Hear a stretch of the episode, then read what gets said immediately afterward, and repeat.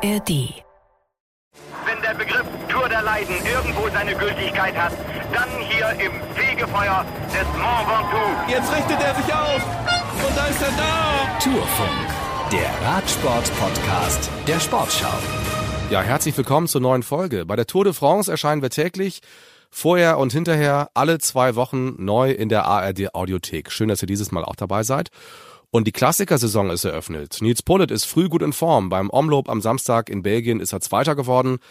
Marius Meyerhofer ist am Sonntag bei Körne Brüssel Körne als Neunter ins Ziel gekommen. Auch das ein gutes Ergebnis. Ich bin Moritz Kassalet, grüße euch aus Hamburg. Ich sitze hier in unserem Podcast-Studio beim NDR und ich habe in dieser Folge wieder einen prominenten Gast, mit dem ich am Freitag schon, also vor dem Opening Weekend gesprochen habe. Rudolf Scharping ist seit 19 Jahren Präsident des Bundesdeutscher Radfahrer, so lange wie noch niemand vor ihm. Ihr kennt ihn aber auch als Politiker. Scharping war Ministerpräsident von Rheinland-Pfalz, Bundesverteidigungsminister und SPD-Chef. Und wir könnten sicher über viele Themen sprechen. In diesem Interview geht es um den Radsport. Willkommen im Tourfunk, Rudolf Scharping. Moin. Alles okay bei euch? Ja, alles okay. Ich bin ein bisschen erkältet, muss ich gleich vorwegschieben. Deswegen klinge ich so ein bisschen nasal. Ich hoffe, Ihnen geht's gut. Ja, danke, kann ich klagen. Hören Sie eigentlich Podcasts? Ja, manchmal schon. Was für welche?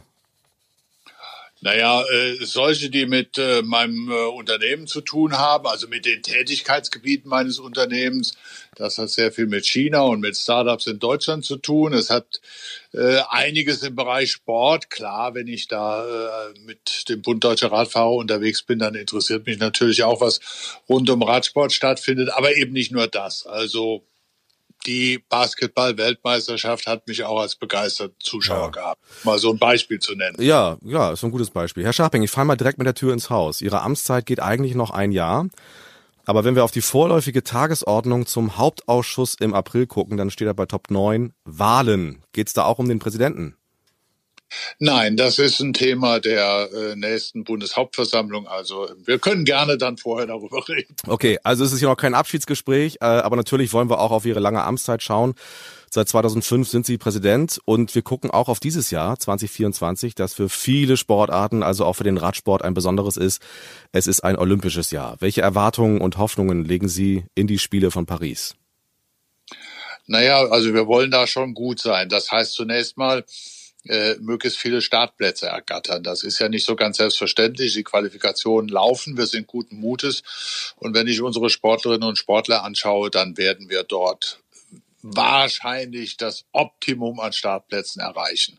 Wenn wir das geschafft haben, dann geht die Olympia-Vorbereitung los und äh, da sind wir ganz optimistisch, dass wir wieder einer der zuverlässigen äh, Sportverbände sind, die ebenso zuverlässig Erfolge abliefern und äh, einen wesentlichen Beitrag äh, zum äh, Medaillenspiegel, soweit es um Deutschland geht, äh, leisten können. Also ich bin da, bin da sehr guten Mutes. Ja, wobei auf der Straße sieht's ja mau aus, ne? Zwei Startplätze bei den Männern, drei bei den Frauen. Das war auch schon mal besser. Ja, das stimmt. Und äh, ich weiß auch, dass äh, die meisten sich äh, für Straßenradsport interessieren, wenn sie an Radsport denken. Das ist aber längst nicht alles. Und ich muss ja auch die Bahn oder wir als BDR müssen die Bahn, müssen die Mountainbiker, äh, müssen die BMXer und andere im Auge behalten. Das ist äh, sehr vielfältig. Und äh, wir sind, wie gesagt, da ziemlich erfolgreich. Aber es ist richtig, auf der Straße waren wir schon mal erfolgreicher. Ja, aber die Bahn ist ja ein gutes Pflaster aus Holz sozusagen, um Medaillen zu holen. Wie viele dürfen es sein? Da werde ich jetzt nicht anfangen, über Zahlen zu spekulieren, aber ich bin zufrieden, wenn wir das wiederholen, was wir bei den letzten Olympischen Spielen erreicht hatten. Ja, wie wichtig wären Medaillen für die, ja, für den deutschen Radsport, für die Außendarstellung auch, um Sponsoren zu gewinnen? Das ist für jeden Spitzensportverband schon mal deswegen wichtig, weil die Leistungssportförderung des Bundes ja sehr stark auch äh, auf solchen Erfolgen aufbaut. Äh, das ist richtig, solange jedenfalls Jugend und Nachwuchs dabei nicht vernachlässigt werden und solange man nicht immer nur die Goldmedaille oder das Podest im Auge hat. Manchmal ist eine Top 10 Platzierung oder eine Top 5 Platzierung eben auch ein riesiger sportlicher Erfolg. Da muss man immer ein bisschen auf die Entwicklungen achten und nicht nur auf die Momentaufnahme, so wichtig sie ist. Äh, Olympische Spiele sind im, Höhe, im, im Leben von Sportlerinnen und Sportlern ein absoluter Höhepunkt. Das gibt's nur alle vier Jahre. Und natürlich wollen die da alle erfolgreich sein. Das andere sind die, die, die Sponsoren, das öffentliche Ansehen. Äh, und da haben wir ja ein gemeinsames Interesse. Und äh, ich denke, wir werden dem Interesse auch sehr gut gerecht werden. Ja, es sind, glaube ich, besondere Spiele. Also endlich wieder mit Zuschauern, kann man sagen.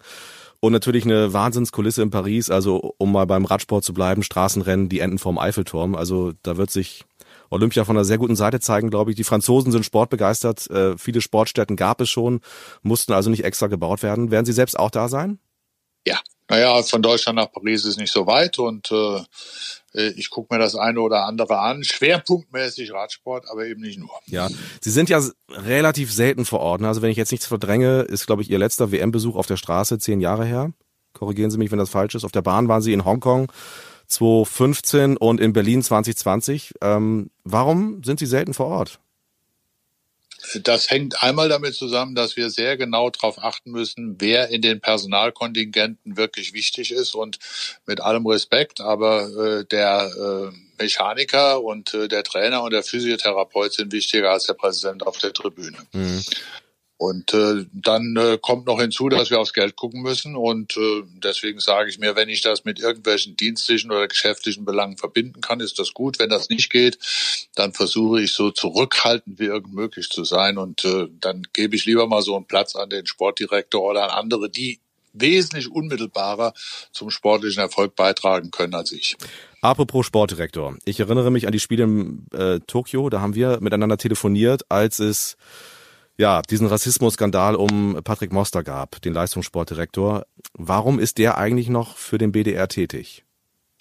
Weil äh, auch schwere Fehler muss man äh, korrigieren und im Zweifel dann auch äh, verzeihen können. Und äh, da Patrick Moster das korrigiert hat, auch in direkten persönlichen Gesprächen mit den betroffenen äh, Athleten, äh, denke ich, ist das jetzt erledigt. Aber Sie bekommen ja auch mit, Herr Scharping, was in Deutschland los ist. Sie waren jahrelang Politiker. Ähm, ich habe so das Gefühl, dass auch wenn sie unterm Strich vielleicht nicht so gemeint sind, aber rassistische Äußerungen in unserer Gesellschaft auch ein Stück weit salonfähig geworden sind. Ist es nicht gerade auch Aufgabe von Sportverbänden, der Jugend zu zeigen, so geht es nicht? Oder deutlich gefragt, haben Sie es verpasst, da ein deutlicheres Zeichen zu setzen? Nee, äh, ich sehe das ganz anders, äh, mhm. was den konkreten Vorfall angeht. Äh, auch die Abstimmung mit der UCI, auch mit dem IOC und mit anderen. Das ist sauber geregelt worden und eine Entgleisung muss dann auch mal eine Entgleisung bleiben können. Und ich würde denke auch, dass es nicht sachgerecht ist, das in einen Topf zu rühren mit einem systematischen, gepflegten, zielbewusst und zynisch eingesetzten Rassismus, wie er auf der rechtsextremen Seite in Deutschland gepflegt. Das wollte ich auf keinen Fall in einen Topf werfen, aber trotzdem sind wir ja alle zu Recht heutzutage sehr sensibel, was sowas angeht, ne? Richtig. Ja. Wir waren bei Olympia da trifft sich die Jugend der Welt. Äh, nun sitzen in Deutschland immer weniger Jugendliche für Leistungssport auf dem Rad. Ich habe mal nachgeguckt, im U19-Bereich gab es in den vergangenen 20 Jahren einen dramatischen Einbruch. 2006 sind noch gut 1000 Lizenzen vergeben worden, also im U19-Bereich. 2022 nur noch ein Drittel davon. Was ist da schiefgelaufen? Was haben Sie als Verband vielleicht auch versäumt? Ja, also zunächst einmal, äh, kein äh, Sportverband kann sich dem demografischen Wandel entziehen. Das ist der eine Punkt. Der zweite Punkt ist, äh, dass äh, ich jedenfalls nicht dazu neige, äh, das Interesse am Sport äh, zu verwechseln mit dem Interesse an einer Lizenz. Äh, für uns als Verband ist das schmerzlich, natürlich, wenn wir äh, Lizenznehmer verlieren, weil wir damit auch Einnahmen verlieren, auch organisierter Sport äh, zum Teil jedenfalls Nachwuchsprobleme bekommt. Das ist schon alles richtig. Andererseits sehe ich natürlich auch, dass im, gerade im Zusammenhang auch mit Covid und so weiter der, der Radsport sehr populär geworden ist und wir müssen uns Konzepte überlegen und haben das ja auch schon getan, wie wir denen, die verstärkt zum Beispiel aus Mountainbike steigen, äh, ein äh, entsprechend gezieltes Angebot machen. Da könnte man jetzt Beispiele nennen, vielleicht kommen wir noch dazu. Mhm. Unterm Strich jedenfalls kann ich sagen, wenn ich mir unsere Vereine angucke, sehr stabile Basis. Wenn ich mir unsere Mitgliederbasis angucke, dann haben wir in den letzten zwei Jahrzehnten mit Ausnahme von zwei Jahren kontinuierlich Mitglieder gewonnen und liegen jetzt um rund 30.000 Leute über dem, äh, was wir vor 15 äh, Jahren hatten oder 20 Jahren hatten. Äh, heißt, wir sind einer der ganz wenigen Verbände in Deutschland, die überhaupt noch mitgliedermäßig so wachsen, wie wir das tun. Und das finde ich schon mal ein ganz ermutigendes Zeichen. So. Vor diesem Hintergrund ja. muss man gucken, was ist da jetzt wirklich im Einzelnen los? Und deswegen haben wir angefangen, zum Beispiel äh, in, äh, mit, mit Blick auf äh, Kindergärten, mit Blick auf Grundschulen entsprechende Angebote zu machen. Und das werden wir auch systematisch weiter ausbauen. Es ist ja auch ein gefährlicher Kreislauf irgendwie. Ne? Also es gibt immer weniger Rennen in Deutschland. Sprechen wir da auch noch mal ein bisschen detaillierter vielleicht drüber. Ähm, das heißt auch, dass der Nachwuchs weniger Chancen bekommt. Ähm, wenn der Nachwuchs fehlt, braucht es auch keine Rennen. Also wie kommt man aus diesem Kreislauf raus? Ja, das ist äh, insofern ein, ein Riesenproblem. Leider auch eins, das sehr, sehr schwer zu lösen ist. Äh, immer mehr Bürokratie, immer mehr Auflagen, immer mehr Kosten äh, und äh, folglich auch immer mehr Frust äh, in bestimmten Bereichen des Ehrenamtes, dass man für den Sport an der Basis und für die Jugend unbedingt braucht, ganz egal, um welche Sportart oder Disziplin es da geht. Äh, aber wir machen da, wie gesagt, auch andere Erfahrungen, nämlich dass zum Beispiel sicher Radfahren in der Grundschule ein sehr äh, beliebtes Angebot ist, dass äh, Aktivitäten, die wir mit dem äh, äh, mit der Verkehrswacht gemacht haben, die wir mit dem ADAC machen, dass die sehr gut angenommen werden und äh, wir sind jetzt dabei, das systematisch auszurollen innerhalb von Deutschland und äh, hoffen, dass das äh, entsprechende Erfolge zeigt. Die Pilotprojekte deuten darauf hin, aber wie gesagt, da ist noch ein Stück Weg zu gehen, das stimmt schon. Also das sind ja Maßnahmen, die dazu beitragen, auch dass Kinder und Jugendliche sicher sich bewegen können im Straßenverkehr. Dadurch steigen die ja noch lange nicht aufs Rennrad. Ne? Aber Sie haben das, das Gefühl, dass... Äh, Voraussetzung dass sie aufs Rennrad steigen. Genauso wie das Seepferdchen äh, die Voraussetzung dafür ist, dass jemand in den Schwimmclub gehen kann und Schwimmen als Leistungssport betreibt. Ja, und dass es immer weniger Rennen in Deutschland gibt, ist ja klar. Das liegt natürlich auch oft an den Kommunen, an den Landkreisen, die dann vielleicht auch nicht bereit sind, Straßen zu sperren für einen längeren Zeitraum oder die vielleicht sogar umzubauen. Manchmal geht das ja dann auch nicht durch Verkehrsinseln und so. Ähm, und was ich immer wieder gehört habe so in den vergangenen Jahren von Profis, von ehemaligen Profis. Es ist eigentlich schade, von Rudolf Scharping hätten wir uns da ein bisschen mehr Hilfe erhofft, ein bisschen Lobbyarbeit. Hätten Sie mehr tun können? Auch wenn ich die Gespräche mit äh, den Innen- und Sportministern in der Bundesrepublik Deutschland, mit verschiedenen Kommunen und so weiter Revue passieren lasse, wenn ich mir mal angucke, wie viele Rennen ich äh, versucht habe äh, zu retten, und zwar mit Erfolg zu retten, ob das jetzt deutsche Meisterschaften im Nachwuchsbereich sind und so weiter, dann würde ich sagen, äh, ist das, ist das schon ganz gut, wenn man das als persönliche Bilanz betrachtet. Wenn man es betrachtet als Frage, was im Radsport insgesamt los ist, dann müssen da viele viele, äh, einzelne Punkte gelöst werden. Und ähm, das äh, schafft ein einzelner Mensch nicht. Der kann seinen Beitrag dazu leisten, das versuche ich. Und ansonsten muss man darauf hoffen, dass zum Beispiel, nenne ihn mal so ein, ein, ein Beispiel, wir haben eine Jugendmeisterschaft in äh, Niedersachsen absagen müssen, weil äh, die äh, zuständige Behörde der Meinung war, dass ein Flatterband zum Absperren eines Feldweges nicht reicht. Da muss jemand stehen. Mhm. Und das entsprechend auch und so. Dann sind da äh, Kosten zusammengekommen, die waren oberhalb von 60.000 Euro für einen Tag. Und dann geht ein Veranstalter in die Knie. Solange diese Stimmung in den äh, Ländern und in den Gemeinden so sehr stark von einem, wie ich persönlich finde, übertriebenen Sicherheitsempfinden geprägt wird und es dann hier und da auch noch auf eine öffentliche Stimmung stößt, die sagt, ich möchte ein Radrennen gucken, aber ich möchte es nicht vor meiner Haustür haben, mhm. solange gehen solche Schwierigkeiten. Das ist leider so. Daran muss man arbeiten. Ist ein hartes Stück, ist ein dickes Brett, aber wir kriegen das schon hin. Ist das auch ein Image-Ding des Radsports? Das Image hat ja gelitten, müssen wir nicht drüber reden, die letzten 20 Jahre? Ja, gut, aber äh, das, äh, das äh, spielt aktuell, soweit ich das beobachten kann, keine Rolle. Hm. Ähm, Sie haben die deutschen Meisterschaften angesprochen, auch für die Jugend. Die finden ja dieses Jahr gemeinsam mit denen der Elite statt in Bad Dürrheim wieder in Baden-Württemberg. Es ist ja schwierig geworden, selbst Ausrichter für die deutschen Meisterschaften zu finden. Ähm, ist es jetzt tatsächlich ein Modell, wie es andere Länder ja auch machen, bei Australien beispielsweise, dass die deutschen Meisterschaften immer im gleichen Ort stattfinden? Nein, aber ich bin sehr dankbar, dass das äh, in diesem Jahr dort wieder möglich ist. Es hätte auch Alternativen gegeben, aber das war sehr, sehr gut. Und wir wollen etwas ausprobieren, was für uns in Deutschland jedenfalls neu ist, dass wir verschiedene Meisterschaften zusammenlegen. Und wir legen deswegen großen Wert darauf, weil wir dann eben auch unseren Olympiakader, jedenfalls große Teile des Olympiakaders, der Öffentlichkeit präsentieren können. Ja. Herr Schabing, wir wollen mal über die deutsche Mannschaft Borans Grohe sprechen. Das Aushängeschild des deutschen Radsports äh, bei den Männern, ähm, das ein Investor gefunden hat, das 51 Prozent der Anteile übernimmt, Red Bull nämlich. Ähm, das hilft dem Team, hilft es auch dem deutschen Radsport? Ja, selbstverständlich. Inwiefern? Weil äh, jedes Team mit deutscher Lizenz, äh, einer deutschen Nachwuchsabteilung und äh, neuen Chancen für den Radsport-Nachwuchs oder für den jungen Elitefahrer eine Hilfe im deutschen Radsport ist, ganz klar. Haben Sie mit Ralf Denk schon mal gesprochen, wie er sich das vorstellt und was vielleicht auch ja dabei herausspringt für die deutsche Radsportjugend?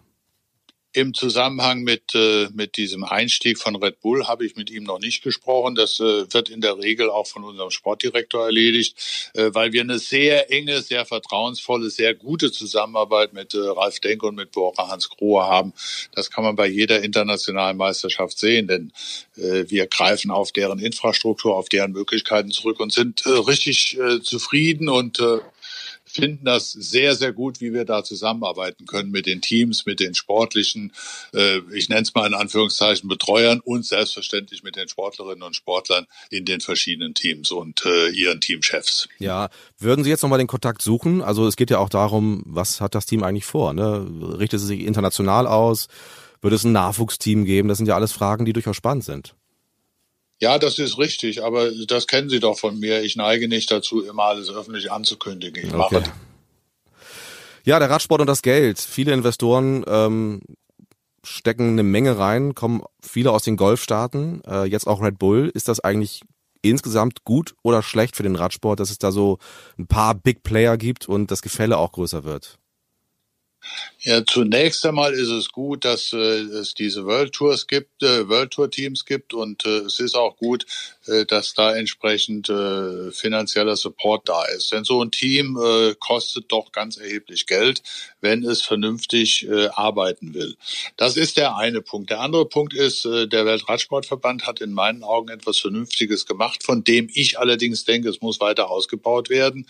Äh, und zwar ähnlich so wie beispielsweise im Fußball oder in anderen Bereichen Bereichen, wer professionell äh, hochwertigsten äh, Leistungssport betreiben will und entsprechende Teams äh, finanzieren kann, der muss auch in der Lage sein, äh, Development-Teams, Nachwuchsteams äh, äh, und so weiter zu finanzieren, so wie es das in der Bundesliga beispielsweise mit den Nachwuchszentren gibt oder im Radsport mit den Development-Teams. Das muss weiter ausgebaut werden.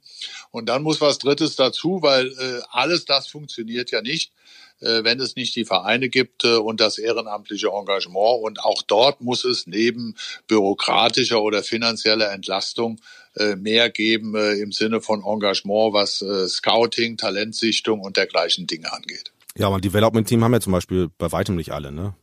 Richtig, deswegen plädiere ich ja dafür, dass das zur Regel werden muss. Mhm. Viele Teams, ich habe es eben schon erwähnt, kommen so aus den Golfstaaten, ähm, im arabischen Raum. Da gibt's natürlich auch viel Kritik an den Menschenrechten, Sportswashing. Haben Sie die Sorge, dass das dem Radsport auch schaden könnte?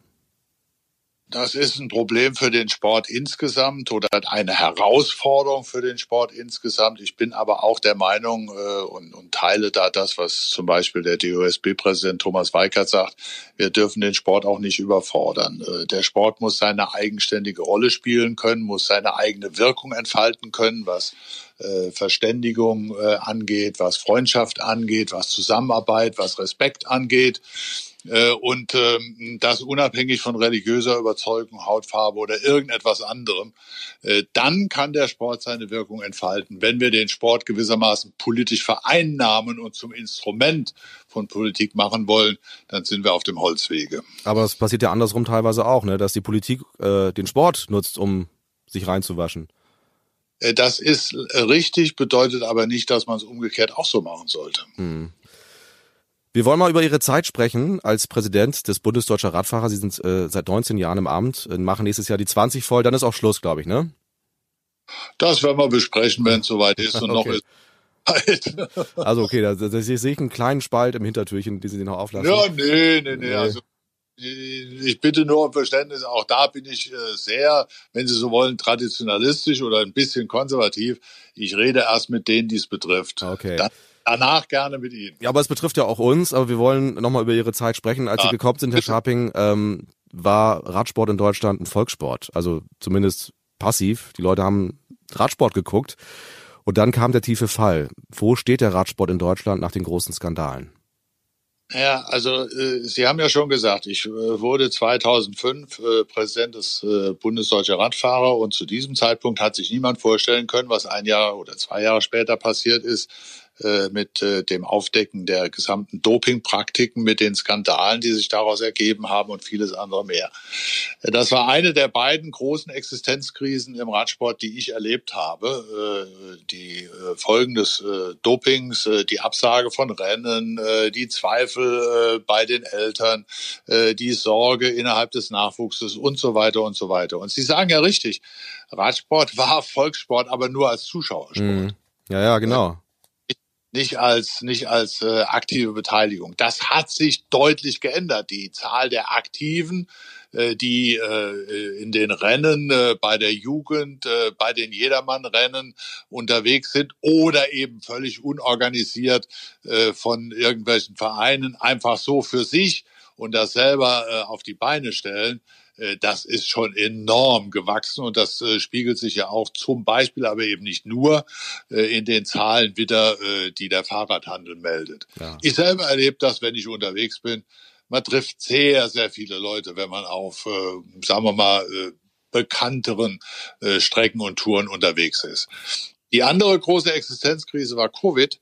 Und ich bin wenn Sie es bitte nicht als Eigenlob verstehen, äh, sehr froh, dass äh, unser Team insgesamt äh, und alle Beteiligten das am Ende des Tages überwinden konnten. Sowohl die Krise, die sich da mit den Dopingskandalen entwickelt hat, wie auch die für die Vereine beispielsweise viel schwierigere, existenzbedrohendere Krise, die sich durch die drei Jahre Covid ergeben hm. hatte.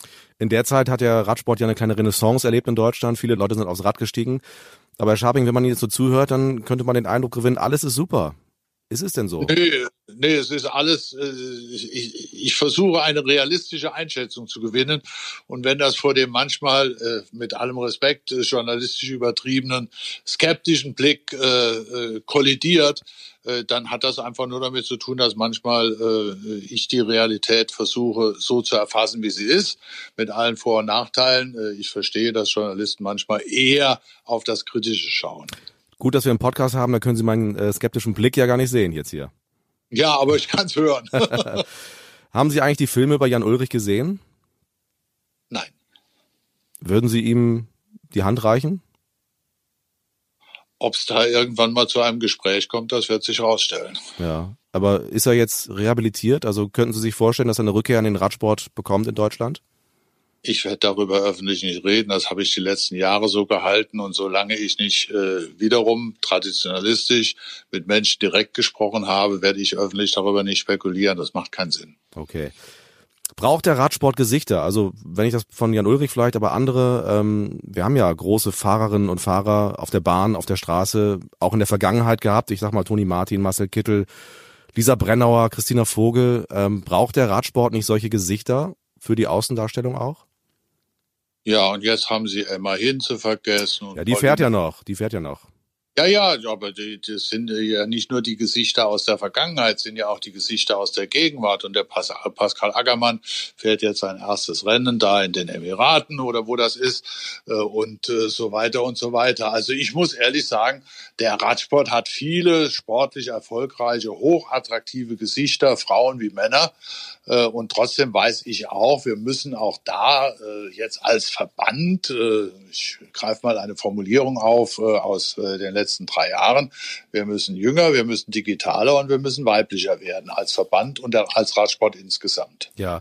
Da ist gut, dass Sie das sagen. Mir ist aufgefallen, äh, das 13-köpfige Präsidium Ihres Verbandes ist zu 100 Prozent männlich und im Durchschnitt 61 Jahre alt. Also von jung und weiblich weit entfernt.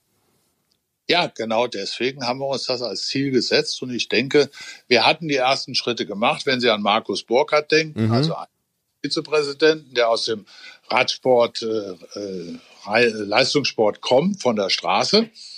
Und äh, wir haben das auch im Bereich äh, der sportlichen Leiter und so weiter gemacht und wollen das äh, konsequent fortsetzen. Ist es einfach auch schwierig, Leute zu überzeugen, für den Verband zu arbeiten, was ja manchmal auch undankbar sein kann? Ähm, Richtig, ja. es ist nicht verständlich äh, und man muss mit Menschen schon sehr vernünftig und intensiv reden und das heißt eben auch im Zweifel mehrfach, äh, um einfach deutlich zu machen, welche Chancen, welche Möglichkeiten, welche Herausforderungen, auch welche Risiken in solchen äh, Ehrenämtern stecken. Mhm. 19 Jahre, nächstes Jahr 20 Jahre Rudolf Scharping im BDR. Gibt es etwas, auf das Sie besonders stolz sind in der Zeit? Äh, dass äh, der Bund Deutscher Radfahrer sehr solide dasteht. Sportlich, wirtschaftlich, organisatorisch. Äh, und ähm, dass dies eine sehr gute Grundlage ist, um Zukunftsaufgaben anzupacken und ähm, noch besser zu bewältigen, als uns das hier und da manchmal gelingt. Ja. Wenn Sie erlauben, würde ich gerne einmal über Bernd Dankowski sprechen. Den ja, möchte ich kurz vorstellen. Das ist der Präsident des Hamburger Verbandes und seit vergangenen Jahr ja auch Vizepräsident. Und man sagt so, Ihr Nachfolger, ähm, er hat auch das Team bei der WM in Glasgow schon angeführt. Ist er Ihr Wunschkandidat für die Nachfolge? Äh, auch wenn Sie den dritten oder vierten Versuch unternehmen, ich werde über solche Themen immer erst dort reden, ah. wo es in den Gremien. So viele Versuche waren da schon, habe ich jetzt gar nicht, gar nicht mitgezählt. Ja, in Ordnung, ich ja. zähle auch mit. Ja. Wo sagen Sie, haben Sie Fehler gemacht? Wo hätten Sie besser handeln können? Na, ich hätte zum Beispiel äh, Fragen, die mit Digitalisierung und Verjüngung äh, zu tun haben, entschlossener schon vor fünf oder sechs Jahren anpacken müssen. Jetzt äh, haben wir zwei Jahre dabei nicht so konsequent gearbeitet, wie ich mir das gewünscht hätte. Aber das ist so ein Punkt, wo ich sage, da muss man noch ein bisschen härter rein, reingreifen oder äh, entschlossener agieren. Das ist der eine Punkt. Und der andere Punkt, wenn man das selbstkritisch betrachtet, ist, ähm, dass, ähm, na, wie soll man sagen, äh, manchmal die Zeit gefehlt hat. Ich bin ja noch äh, sehr stark unternehmerisch eingespannt äh, und merke eben, dass mir hier und da für den Besuch von Rennen, für die Würdigung von Vereinsarbeit, für die Aufmerksamkeit gegenüber dem einen oder anderen Ehrenamt, dass da, dass da noch ein bisschen mehr Zeit eigentlich hätte erübrigt werden müssen aber es ist mir nicht immer gelungen. Dann ist es ja auch etwas, ähm, verstehen Sie es jetzt nicht als Versuch, dass Sie wieder was dazu sagen, aber etwas, was durchaus Ihre Nachfolgerin oder Ihr Nachfolger besser machen könnte. Was muss er oder sie noch angehen? Was würden Sie sich wünschen, wo der Radsport hinkommt in absehbarer Zeit?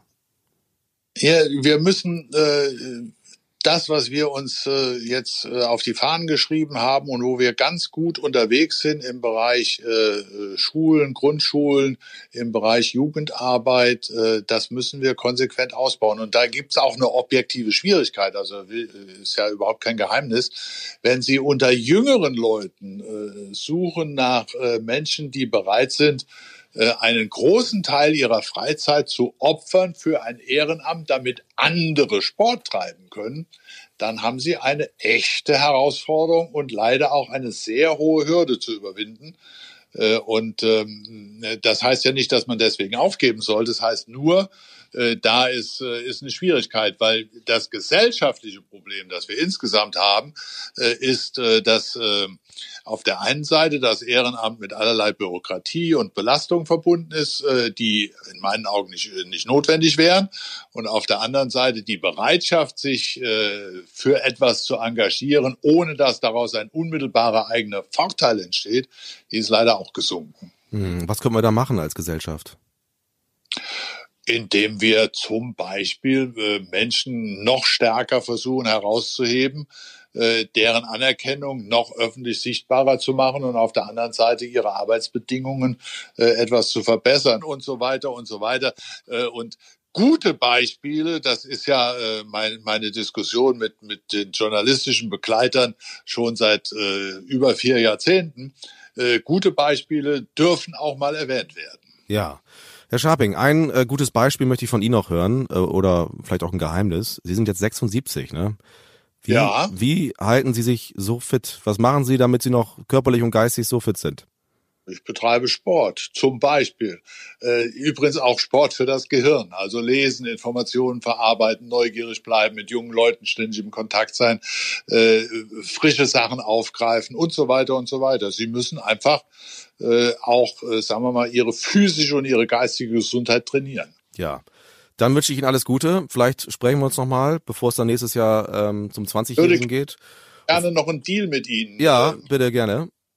Jetzt bin ich äh, gespannt. Es gibt, äh, nee, nee, es gibt in der Nähe von Aachen einen Verein, äh, der hat äh, ein wunderbares Konzept für Jugendarbeit entwickelt äh, im Zusammenhang mit Mountainbike. Ja. Äh, in ganz kurzer Zeit äh, an eine Grenze gestoßen und können jetzt keine neuen Mitglieder mehr aufnehmen. Jetzt entstehen da noch ein paar andere Sachen in diese Richtung. Haben Sie irgendwo mal zehn Minuten Zeit in Ihrem Podcast über so einen Verein was zu berichten? Ja. Prima, dann vermittle ich den Kontakt. Dann Sehr gerne gewissermaßen für das gute Beispiel auch noch was gemacht. Ja, das sehen Sie. Ja, herzlichen Dank. Und dann beantworten Sie mir vielleicht auch nächstes Mal alle Fragen, äh, wenn Sie dann ja, mit den Betroffenen schon gesprochen jederzeit, haben. Jederzeit, jederzeit. Ja, heute wollen Sie es nicht. Ja, die Fragen, die erst mit anderen erörtert werden müssen, die, äh, wie gesagt, das können wir dann besprechen, wenn es reif ist. Okay. Herr Scharping, herzlichen Gut. Dank. Alles Gute. Alles Gute. Tschüss. Tschüss. Und ich danke euch fürs Zuhören. Ich bin Moritz Kasserlet. Wir hören uns in zwei Wochen wieder. Dann sprechen wir über die Klassiker. Danke an Steffen Gar vom Saarländischen Rundfunk, der hier redaktionell das gelbe Trikot anhat. Danke an Michael Ostermann von der Sportschau und an meinen NDR-Kollegen Holger Gerska für den Support. Also, macht's gut. Bis zum nächsten Mal. Wenn der Begriff Tour der Leiden irgendwo seine Gültigkeit hat, dann hier im Fegefeuer des Mont Ventoux. Jetzt richtet er sich auf und da ist er da. Tourfunk, der Radsport-Podcast der Sportschau.